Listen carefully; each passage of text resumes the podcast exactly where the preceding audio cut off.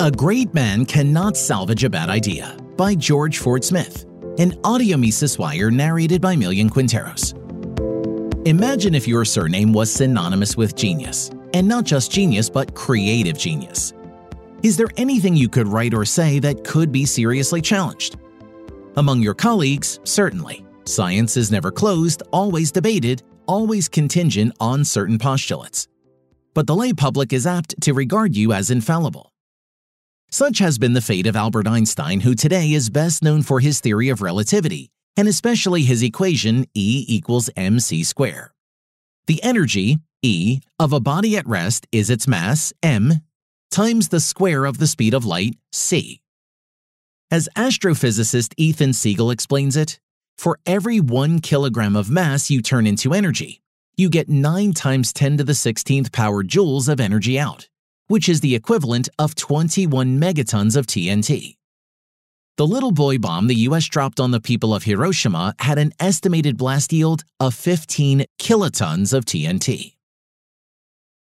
Einstein developed relativity in two parts, special, nineteen oh five, and general, nineteen fifteen, with general adding gravity to the equations of special. His nineteen oh five paper on the electrodynamics of moving bodies, introducing the special theory, was one of four papers he published that year, now referred to as the Annus Mirabilis Papers, Miracle Year Papers, all while working as a clerk in a patent office in Bern, Switzerland.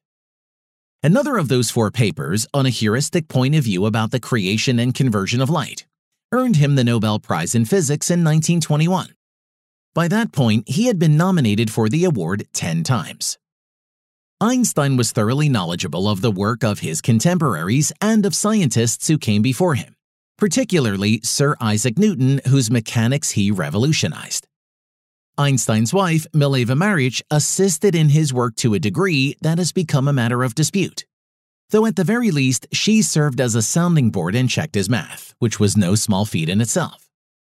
International fame for Einstein arrived on the morning of November seventh, nineteen nineteen, at age forty. On that date, the Times of London euphorically proclaimed his general theory had revolutionized science. It was one of the most momentous, if not the most momentous, pronouncements of human thought. Four years earlier, Einstein had written that large masses curve or bend space. If this is true, then light rays would bend in the vicinity of the sun. A British expedition led by Sir Arthur Eddington to the island of Principe off the west coast of Africa had measured the deflection of light coming from close stars during a solar eclipse on May twenty-ninth, nineteen nineteen. They had confirmed his bizarre theory empirically. German newspapers acknowledged the finding but without fanfare, until a Berlin paper on December fourteenth featured a picture of Einstein with a caption, "A new celebrity in world history." In the following days, articles began spinning a legend. No name was quoted so often as that of this man. Relativity had become the sovereign password. The mere thought that a living Copernicus was moving in our midst elevated our feelings. Einstein had become a rock star for developing a theory no one could understand. "The world is a strange madhouse," Einstein wrote to a friend. "Currently, every coachman and every waiter is debating whether relativity theory is correct." Einstein's general theory had rescued man from the lowly depths to which science had assigned him. First, Nicholas Copernicus took away the Earth as the center of the universe. Then, Charles Darwin established groundwork for questioning his divine creation. And finally, Sigmund Freud cast doubt on his intellect by claiming he was really ruled by his unconscious. Einstein emerged as living proof of man's enduring grandeur. By means of pure thinking, man's noblest art, he had succeeded in plumbing the depths of the universe. The Great Physicist's Other Interests.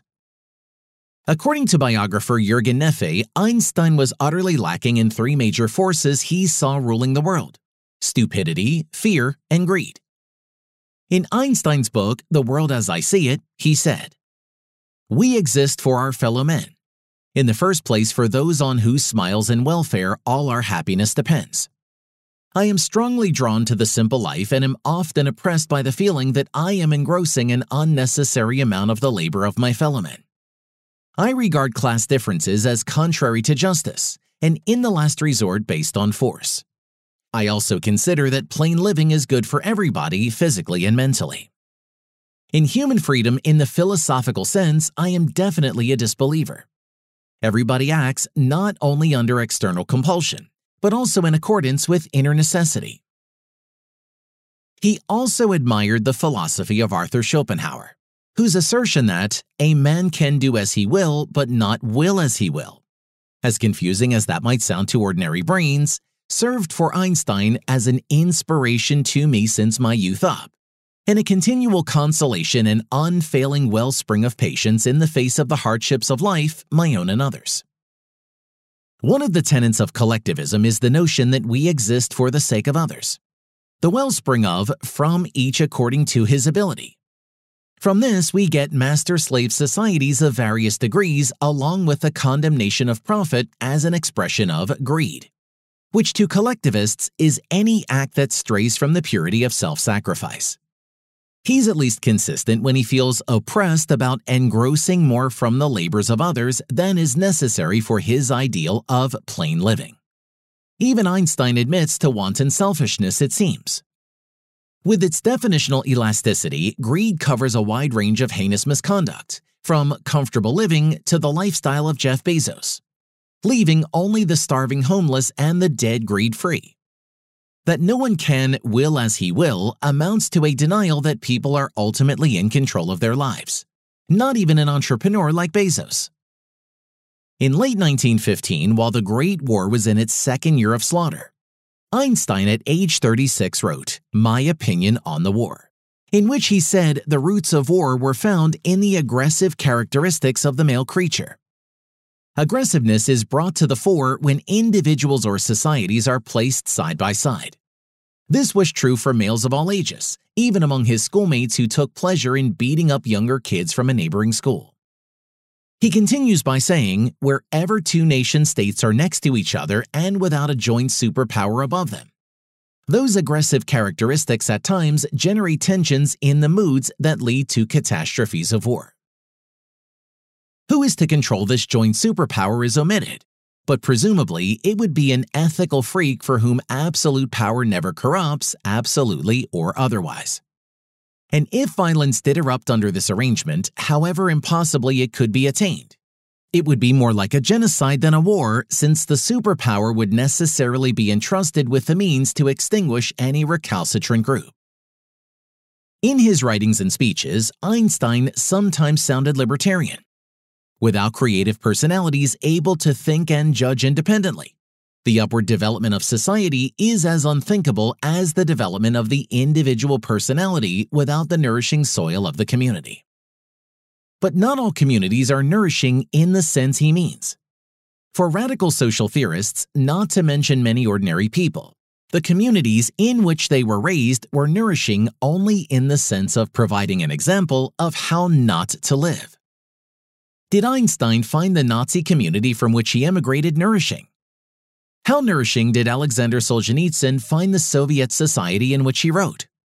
How about the countless immigrants now crossing the southwestern U S border? Were they escaping from nourishing communities?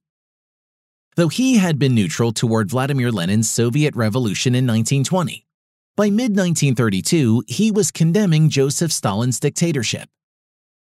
At the top, there appears to be a personal struggle in which the foulest means are used by power-hungry individuals acting from purely selfish motives. At the bottom, there seems to be complete suppression of the individual and of freedom of speech. One wonders what life is worth under such conditions.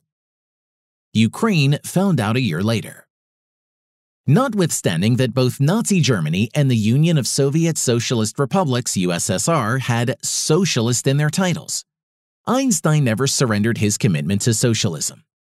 Anyone who sticks his head out of the window yet fails to notice that the time is ripe for socialism is stumbling through this century like a blind man.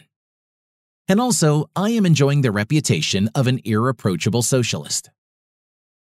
In nineteen forty-nine, Einstein authored an essay, Why Socialism?, that detailed his opposition to capitalism and promoted not just socialism but global socialism. It is rife with naive fallacies and gross misunderstandings. Production is carried on for profit, not for use. There is no provision that all those able and willing to work will always be in a position to find employment. An army of unemployed almost always exists. Unlimited competition leads to a huge waste of labor, and to that crippling of the social consciousness of individuals. To his credit, Einstein closed his essay realizing the danger inherent in his proposal. The achievement of socialism requires the solution of some extremely difficult socio-political problems. How is it possible, in view of the far-reaching centralization of political and economic power, to prevent bureaucracy from becoming all-powerful and overweening? How can the rights of the individual be protected and therewith a democratic counterweight to the power of bureaucracy be assured? If only he had read about the German miracle of nineteen forty-eight first, followed by Ludwig von Mises's book Socialism, Einstein might have had a better understanding of the system he promoted and the system he condemned. For more content like this, visit Mises dot org.